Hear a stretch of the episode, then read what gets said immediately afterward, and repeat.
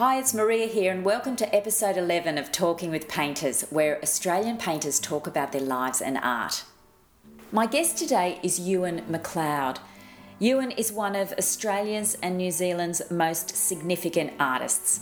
He's probably best known for his powerful and symbolic paintings which set figures in a landscape. He's won many art awards, including the Archibald, Wynne, Sulman, Blake, Tattersalls, and Gallipoli Art Prizes.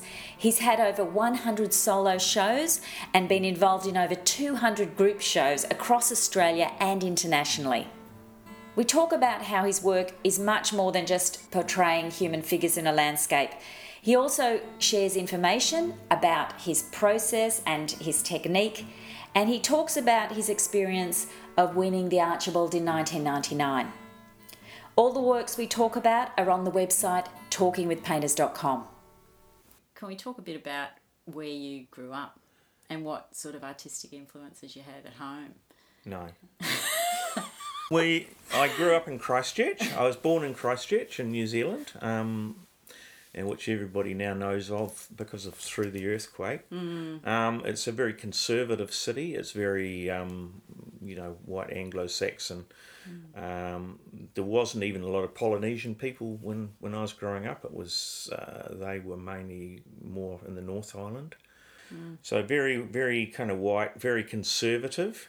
Um, very very English and very kind of uh, very con- yeah very limiting. Felt very claustrophobic actually. Did did you feel like that then, Um, or in retrospect? well, you don't. Yeah, you don't know, do you? But yes, I did feel like that then. Um, I felt as if you were typecast right from the beginning. You know, so it's like you know, uh, ev all your friends followed you through school, and you were expected to be a certain way. Like what sort of way? What do you mean? Well, if you were um, good at sport, then you know that was okay. You're encouraged in that. If you were bad at sport, then that you were always bad at sport. You know, it was very hard to to change change yourself. Everybody sort of went, "Oh, you're this." They placed you. They typecast you right from an early age. So what would So if um, you were a troublemaker, say in in Primer One or kindergarten or whatever it is, you probably you would be encouraged. Everybody would say, "Oh, he's watch out for him. He's a troublemaker. He's trouble." And you know, all the way through school, you'd be a troublemaker, and you probably you probably become a troublemaker. You know, you go, "Oh, I'm a troublemaker. That's yeah, what I am." Yeah, right. uh, I was good at. I, I guess it worked for me in that I was good at art. You know, supposedly I was. I could draw. I Hmm. loved drawing. so were you typecast as like the arty kid? Uh, I wouldn't say the arty kid. The arty kid sounds quite good. No, I was just typecast as a kid that could draw. You know, um, I didn't realise that you know there was some some sort of benefits to come with that. That you were a bit arty and you could be a bit different. You couldn't be different. Anyone in Christchurch that was a bit different was um, shunned. It was that kind of conservative Yeah, type right. environment. So you get a lot of painters that um, didn't fit in with what was condoned, so they they wouldn't even try. That wouldn't even become part of their. Um, they wouldn't even attempt to say do pro- produce paintings that someone might like. They'd just do stuff that they really liked, you know, and a lot. So there was a lot of really good art came out of Christchurch. A lot of music came out of Christchurch. Um, but I, I certainly felt coming to Sydney in 1981 that um, there was a freedom, incredible freedom in Sydney at that time, uh, and both artistically and personally, that you could do what you wanted. So when so just going back a step, when you were at high school, is that when you made the decision that you'd probably leave? When when did you make the decision? I think I went through, you know, primary school and high school and everything. Just you know, that's you just doing what you did as if there wasn't a choice.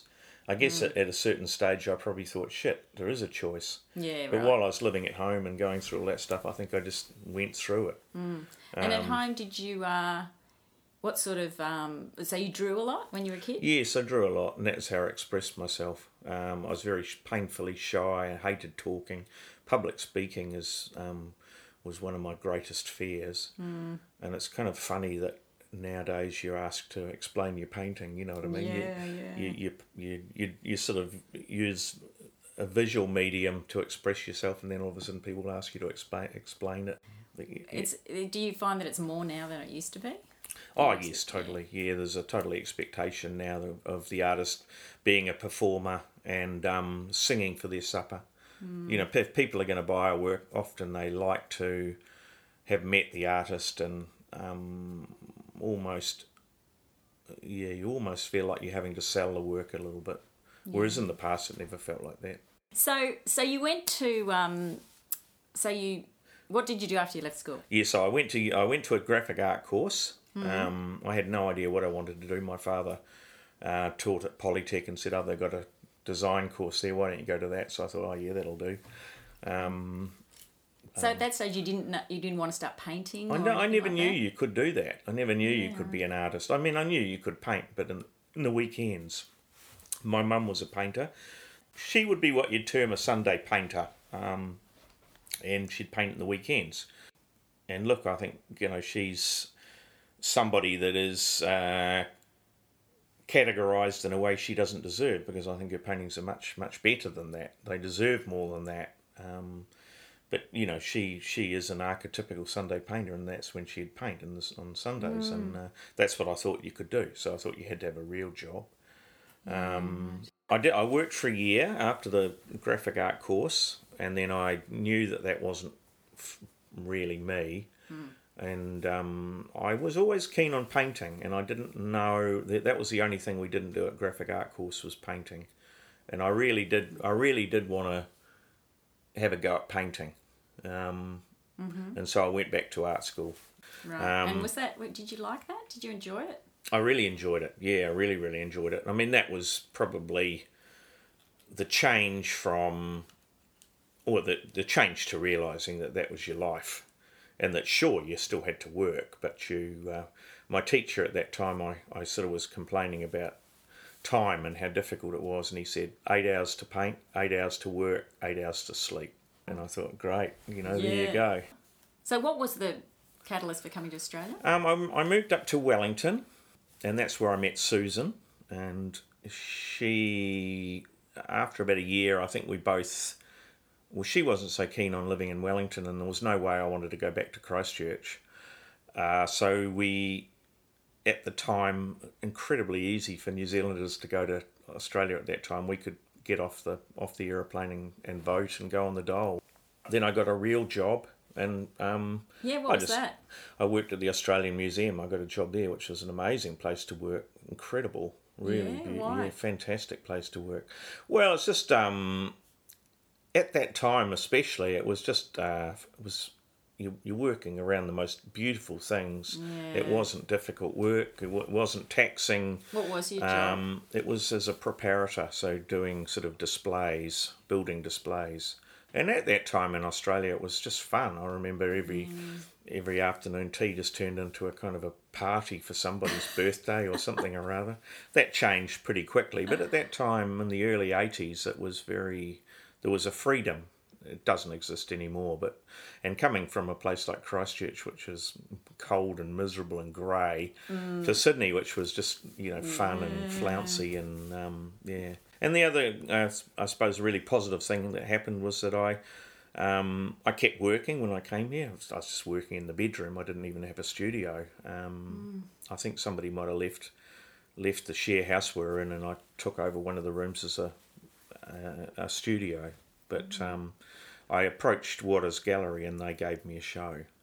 How did you get in, you know connections with Watters? I'd been over and I'd been to Sydney um, earlier and I'd been into the gallery for some reason and really liked it. There was something about the energy there that I really liked, and so I went back there. You know, it was we were living just around the corner in Palmer Street, um, oh, and I, I, probably would pop in now and then and had a look. And I, I asked Frank if he'd look at my work, um, and he said that they fall as usual. They always say that, or they, you know, and they probably are. They're not taking anyone else on. But he had a look, and and he was very positive and said, look, um, if someone pulls out, we'll give you a show. And I think after a um, almost a year, he said, well, look, no, you know, I'll give you a show anyway next year. And I read that it was a sellout, your first show. It was pretty good, and it was also with um, with Mental as Anything, with the band Mental as oh, Anything. Right. and it was just bigger than Ben Hur. It was Wow. phenomenal. I could Um, imagine because that, that would have been in their heyday, wouldn't it? It was incredible. Yeah, Yeah. it was incredible. It was, um, and I just thought that's what it was like. I just thought, oh yeah, you come to Australia and you have a sellout show, and all the celebrities come to your opening, and there's thousands of people, and um, but you know, obviously a lot of the success was to do with the fact of that you know that I, I was on with them, and So I think they it was were- just a positive time, you know Right. but yeah, the, the the second show I had at Watters Gallery, I think a year later, was a very different story, and I never sold one single thing. Uh, it was actually interesting. It's actually interesting to have had, you know, we'll have to have both experiences are interesting. Did you feel despondent as a result, and did it make you want to give up painting, or what? Yeah, but the funny thing is, I felt really, really despondent after the first show, um, and I kind of realised. And now I look back on it, and I talk to a lot of other artists, and realise that's just what it is after a show.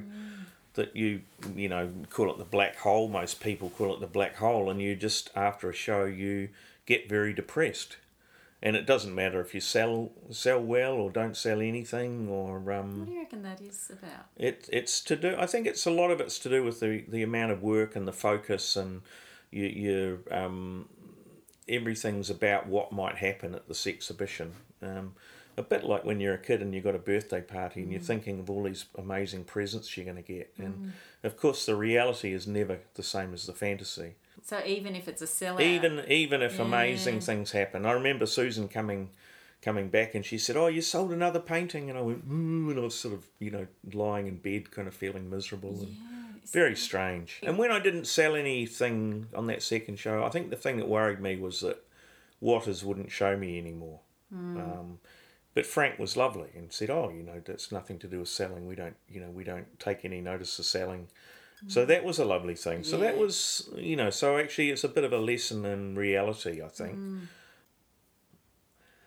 I never feel that I've done enough painting. I always feel like I should be doing. Well, no, it's not that I've done enough. It's not never done. You know, you, you search. It's like surfers talk about the perfect wave. I think you're always wanting the perfect painting, and I'm sure if you ever did what you what you thought was the perfect painting, you'd just want to repeat it. You'd want to do it again. So you you're continually searching to do it better, and to say something more or you, you, you know, you just want uh, you, want it. There's a sort of a slight sense of anxiety about not it not being enough or not being good enough. And And I've thought about that a lot, and I think it's very important to have that to to feel slightly. Um, I think if you th- thought everything you did was wonderful and amazing, um, you'd never push yourself any further. You'd never go. You'd never try hard. You'd never try and to do it any harder. Um, but also just to make it exciting for yourself to to yeah. Well, to, actually, to make it engaging for talking about making it exciting, um, you've been to lots of great locations, yeah. um, including Antarctica, Central Australia, New Zealand.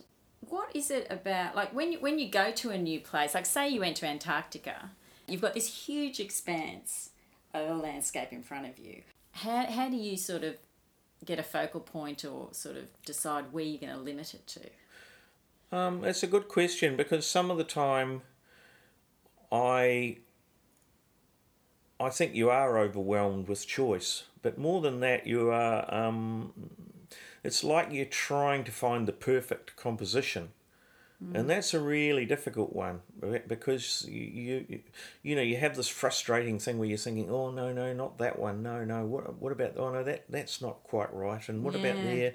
And so sometimes I just make a conscious deci- decision to make it about logistics. So you choose a spot to paint that where you feel comfortable, or where you're in the shade, or you're um, not in the wind, or um, where there's a nice seat. You know, like often if you if a picnic table, not too many of them in Antarctica, but um, in Antarctica. You know, often you would. You'd look for somewhere. If I was on the land, Yeah. I'd look for somewhere where I could physically paint. Uh, you know, like a big rock or a, um, where I could sort of stand up and it was like a table type table type rock or. Um, but if I get a choice, I'll generally look around and something will catch my attention. So will it be like an unusual feature? Well, I think I think it's more there's there's a um, a deeper reason than that, and I think for all of the different places that I've been, I think it's something you're looking for in, internally. That's something that matches up internally. It's um, uh, almost almost a kind of re- something that resonates with. Don't know what would be maybe some emotional space or state or a, an internal landscape of some kind, and you it kind of resonates with you. So you you, you do I do sort of look for certain landscapes, and I probably do like to go to certain landscapes. But uh, you know, you every now and then I'll go somewhere, and someone will say, "Hey, do you want to go to France as a residency in France?" And you don't say, "Oh, no, I don't think so." I mean, I normally go, "Yeah, I'd like that." But you know, I did go there, and I, I, I, I did did a residency in France, and I went there twice, and um, the first time I really liked it. The second time I found it a little bit dull, and I and I couldn't, you know, I couldn't really justify going again. But you know, the first the first two times I got quite a lot out of it, and I really enjoyed it. But it never found a way. I never found a way to kind of integrate it into the canvases, the studio-based work. So most of the works I did in France were just Why is That's that? it. Do you think? um, because I don't think it was my kind of landscape. Whereas the Antarctic works, you know, I mean, man, uh, you know, I, I dined out on them and I'd love to go back. The only reason I stopped, well, one of the main reasons I stopped really was because I think after a while you lose touch with the place and you're starting to stylize. And, um, you know, uh, I'd, I'd be painting the sea and I'd always paint it the way I'd painted it when I was there, you know, I mean, the- Yeah, right. um, uh, it's interesting that I went with a I went with a friend who's also a painter, and um, uh, at one stage we were going down this channel of water, and on one side it was beautiful sunlight, and on the other it was a grey, dark, ominous kind of cloud. I mean, it's quite phenomenal that, that it was like that. And of course, he loved the bright sunlight and all the reflections. I loved all the grey, ominous, Yeah. dark stuff. And I mean, you know, that in a nutshell tells you that, uh, I don't know, part of my personality is looking for the dark. Why is that? Who knows? We were talking before about your trip to China. Mm, Um, yeah. And we were looking at some amazing paintings you did on plein air there. Where did you go exactly in China? So it's Huangshan, and it's uh, Yellow Mountain, um, it, and it really is quite a phenomenal place. Um, it's pretty much the archetypical kind of Chinese landscape that you see with all the misty, the misty bottom and these mountain tops poking out with the trees all over them. That you know, that's pretty much probably was where a lot of those paintings were painted. You know, and it, and it was uh, it is incredible Very dramatic. every isn't it? now and then you pinch yourself and think, shit, am I really here? You know, am I really here? That, that, this is phenomenal. Uh, and it was amazing. And and there's all these funny little paths that have been cut into the rock and built out from the rock and little tunnels. Um, pa- paths everywhere, just paths everywhere. And you were telling me earlier too that you set up, did you say with a table? Yes, I take a little Yeah. aluminium table, fold up table. Just I used to kneel, um, kneel down, but I find just taking a little fold up table, it's it's reasonably light, and Yeah. it's just that, and it just saves your back.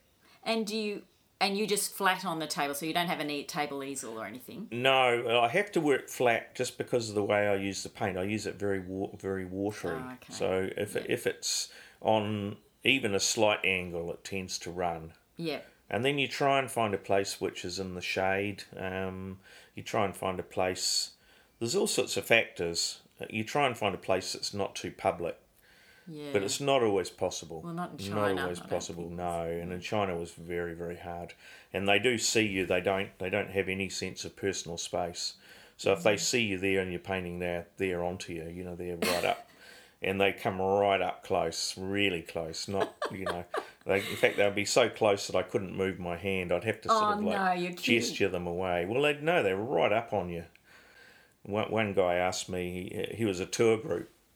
He was the leader of a tour group, and he said, he said, oh, um, is that the people want to know? Is that finished? And I said yes, and he said, well, we we can't like that because um, we can't like that because of imagination or something or other. You know, I was think, I was feeling. Can't say much to that. No, no, no. You just you, you, you get you actually you get some hilarious people. You get people saying hilarious stuff, and I don't like it.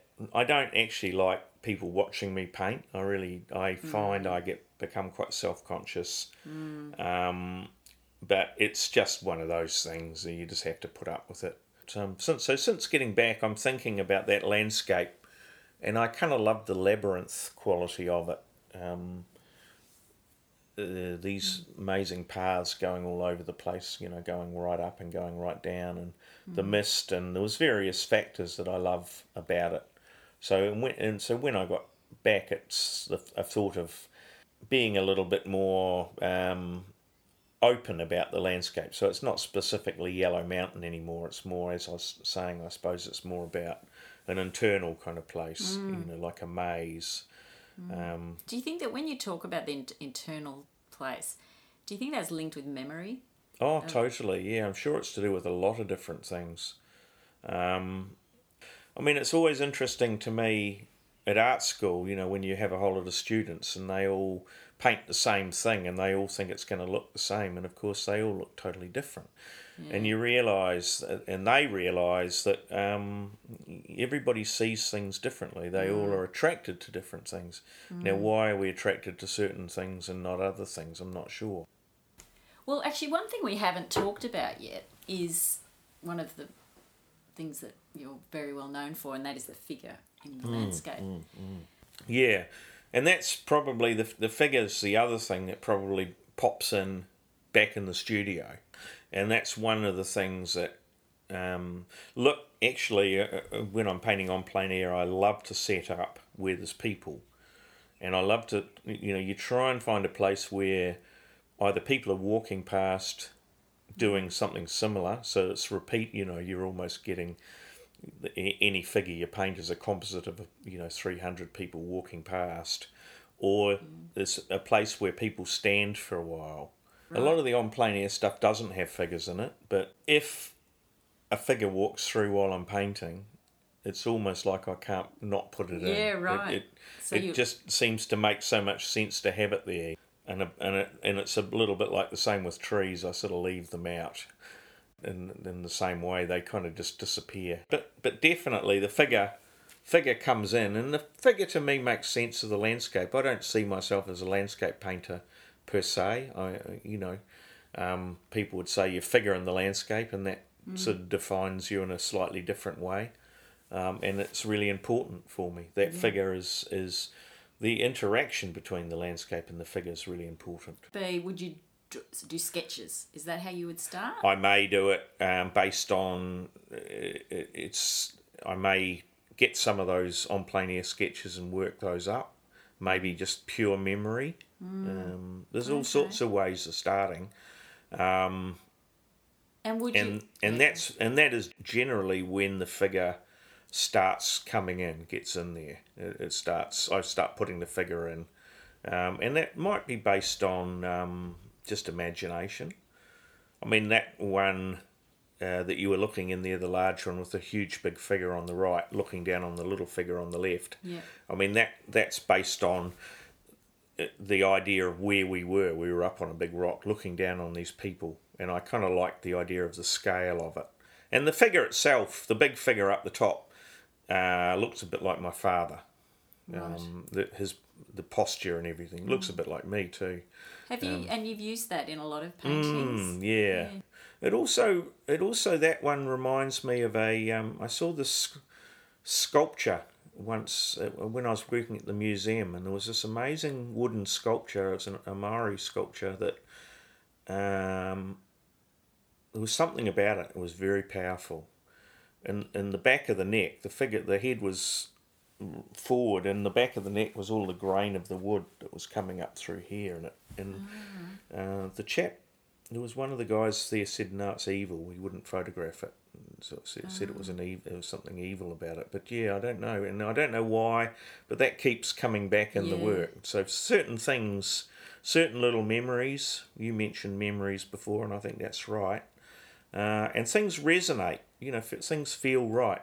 So you're painting the you're painting the figure and you're painting the mountains, and um, uh, sometimes they just feel okay, and other times they don't. You know, there's something wrong with that.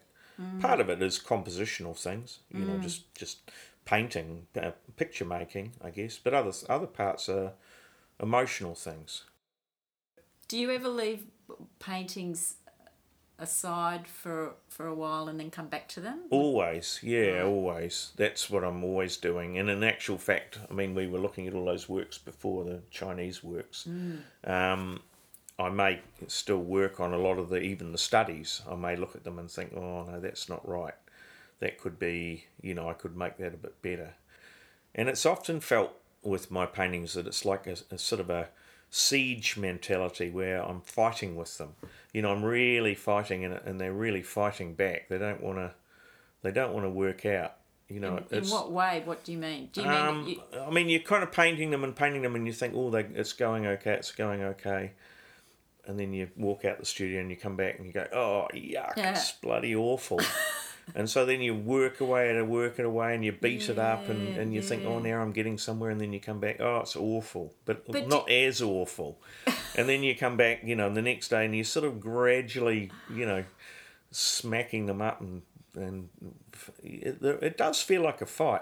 I watched a hmm. video of myself painting and I didn't actually realise it, but I, it it's like I'm stabbing the canvas, not like I'm not nice, beautiful brush marks. That's for sure. Stabbing. so that so that your brush strokes are fast? yeah, fast and and and I suppose you could say decisive, but they're not really decisive in that. You know, it's like I wouldn't just stab it once in the right place. I, you know, if I was going to do a murder, I'd probably be one of those frenzied killers. That, you know, stabs the stabs the person fifty times rather than just one nice, clean strike to the heart. Mm. I mean, some people can just make one mark and it's beautiful. You know, it's a really beautiful, profound mark. You know, I was looking at a lot of the Chinese brush paintings, which is literally, you know, one big brush mark, and uh, you know, they're, mm. they're beautiful, profound. But you know, for me, I'm just not. There's no way I can do that. You No. know. and is Uh, it? Do you look at it at the figure as a mass, as one mass, or would you look at it uh, anatomically? I uh, think I'm looking, trying to get a sense, and it's the same with the landscape, trying to get a sense beyond the pe- the the mere appearances of a thing, trying to get a sense of the weight and the movement Yeah. and the, and the fact that it's a living they're living things rather than um, you know that they're moving living things. And I kind of love the idea and this is the thing with on plein air that the person's there and then they're not there. So a lot of people will mm. say oh they look like ghosts. Well mm. Um, landscape is populated by our memories of a place. You know often we go somewhere and we remember ourselves being there. We remember our and you know somebody else being there with us. And and they're still kind of there but they're not there of course. They're not there at all. Um, and to me that seems incredibly important when looking at the landscape. You, so you're looking at the landscape through um, our kind of intervention of it i think or our, our the memory of it you know so often it, it feels like i'm painting a place and painting myself in it so I mean, you know, I might be on in Lake Tiana painting this family, and um, it's based on another family. But of, of course, you're putting yourself in it to a certain extent. You're making it into, um, turning it into something that you kind of know. I'm not. I'm, it's hard to. It's hard to describe because it is very intuitive, and and I don't know that you need to understand it. It's a little bit like the paintings themselves tell a story. They kind of have a narrative, but it's not a it's not a narrative that you need to that needs to be told, and it's actually better if it is like that. Yeah. So somebody would, would you know I'm sure everybody could come up with a story, but mm. is that what I intended? No, probably mm. not. Mm, uh, and in actual fact, people have told me that right from an early time. They'll say, "Oh, I can see that that painting's about this and this and this," and you think, "No, no, not for me. It is for you." And it's it's important that you see that that the person sees that rather than it being my story. It's their story Yeah, exactly. because ultimately that is what you're wanting people to do is to put themselves into that um, into that painting. you taught at the National Art School for for a few years. What a day a week I think it was, wasn't it? Yeah, it's Was just it? a day a week. yeah. So it was actually very nice. It was a lovely it was a lovely experience. And I guess the the main thing I learned was that you kind of learn as well. I mean that's the other mm. thing. You learn things about yourself and that you often were like like human nature you often see fault in other people it's really really yourself. And and if you if you're honest enough you'll be telling the student you should do this and you should do that. And then you think actually I don't do that. I should do that. So it's actually kind of good, really. I certainly think the people that are gonna the, the people that are gonna make it are the ones that have got the tenacity and the desire and the drive that they really pushing themselves and um, I mean the the frustrating thing um, with any uh, you know it would be any art school course is there's so much to teach so much to get through so little time. Uh, Yeah. and you'd have students that would say, um, or you know, we we're not getting, you know, we're not getting taught um, uh, anatomy, say, and you, and you'd sort of think, well, you know, to really get a, a grasp on anatomy, you have to learn it. You know, you have to study it bloody hard for three or four years. Yes. And so there was this idea from students that you kind of, you know, one lesson and you'd have it, you know. Right. I remember a woman Yeah. said to me one time, she said, Oh, teach me about colour. I want to know about colour. And I said, Well, you know, it's a pretty complicated subject and there's a fantastic book. And she said, No, you teach me. I don't want to read a book. Oh, And you kind of think, Well, you, what am I supposed to say in, in 15 seconds? It's going to Yeah, make her understand colour, you know. And But and also, as you say about learning about colour, I think it's a lifetime quest. absolutely. I mean, yeah, and you just yeah. pick up little things here and there. You know, I think that's I think that's one of the things with painting. You might pick up something that you saw in a painting that you liked, and you think, "Oh, I'll try that" or something. You know, and it's just a it's a it's just a build up of that sort of thing. Do you think? Well, I think yeah, and I think the the thing you're trying to get students to understand is that is literally that that it's not something that they're going to get immediately, and it's not something that you're going to teach them. It's equipping them so they can find the answers it themselves and they know yeah. what they want to know and Yeah. um, you know you, you, it seems to me you're trying to get them to find their way of expressing themselves Um, can we talk about um, your Archibald win? Because I noticed that uh, before you won the Archibald, you were finalist in a few art competitions, but it seemed to be the first pri- art prize you won. Is that yep right? it is the first art prize i ever won yep that's true That's a major prize to win as and your I first art yeah, prize. and I prided myself on, on never winning prizes, so we said that. Right. No, it's kind of funny. I'll just, I'll just, I'll just, um, just for the um, podcast, it's it's a self port. It's called self portrait, head like a hole, um, and it's obviously a self portrait. 1999. 1999. that's Yeah. right. Uh, how, how, what was that experience like? Um, yeah, it's pretty, um, yeah, pretty weird experience, and and yeah, look, the painting again came up in that I was doing a painting. It wasn't actually done for the Archibald. I was just do I was doing it, um, doing this painting, and then I kind of thought, oh, actually, that would be quite good for the Archibald, and I thought that it might have a chance of getting hung because it was a bit wacky. I had entered the Archibald, I think, twice before, um, but not sort of seriously. And this one, I just thought, oh, look, you know, it's a bit of a throwaway. Um, you know, put it in. You, you never know. Someone, someone might think it's funny enough to, to hang. And that year, they were looking for a painting. That's what they were looking for. Um, How do you know? One of the trustees, I found out later that one of the trustees was saying, we want to give it to a painting, not a portrait. Just trying to push the parameters of what the Archibald Prize was. So they were kind of looking at, um, and and you know the difference.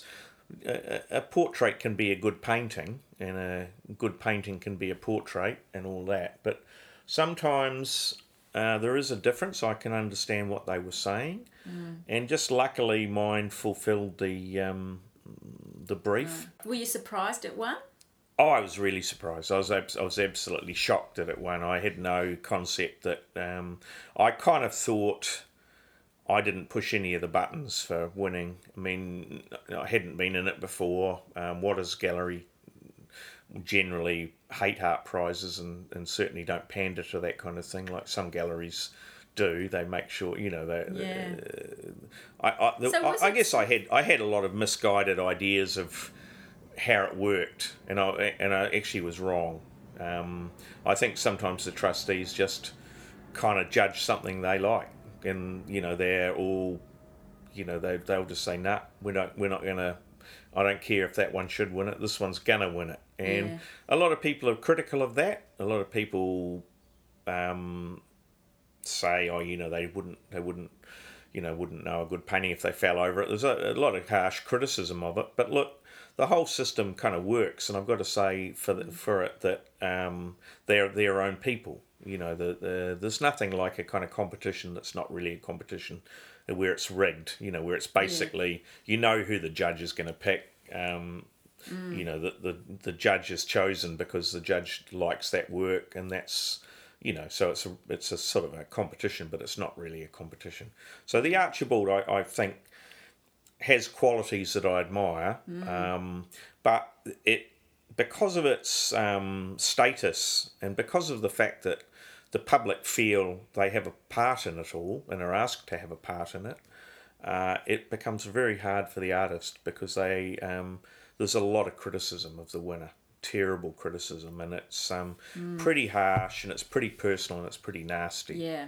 and um, you Did know you quite find that? vicious. Yeah, yeah. And I wasn't, you know, I don't like having people saying nasty things about my work at the best of time, but Mm. this was, you know, sort of on national TV, and um, and I've kind of realised that everybody comes in for that to a certain extent. Some people get less of it, um, Mm. but and some people get more of it. well, some people think the more controversial it is, the better. and it- there is an encouragement to make it Mm. controversial because they know um, that that you know You get gets publicity. publicity, Yeah, and yeah, yeah. So you found it very un- uncomfortable. Um, I did, I did. I did, and I've got two photos.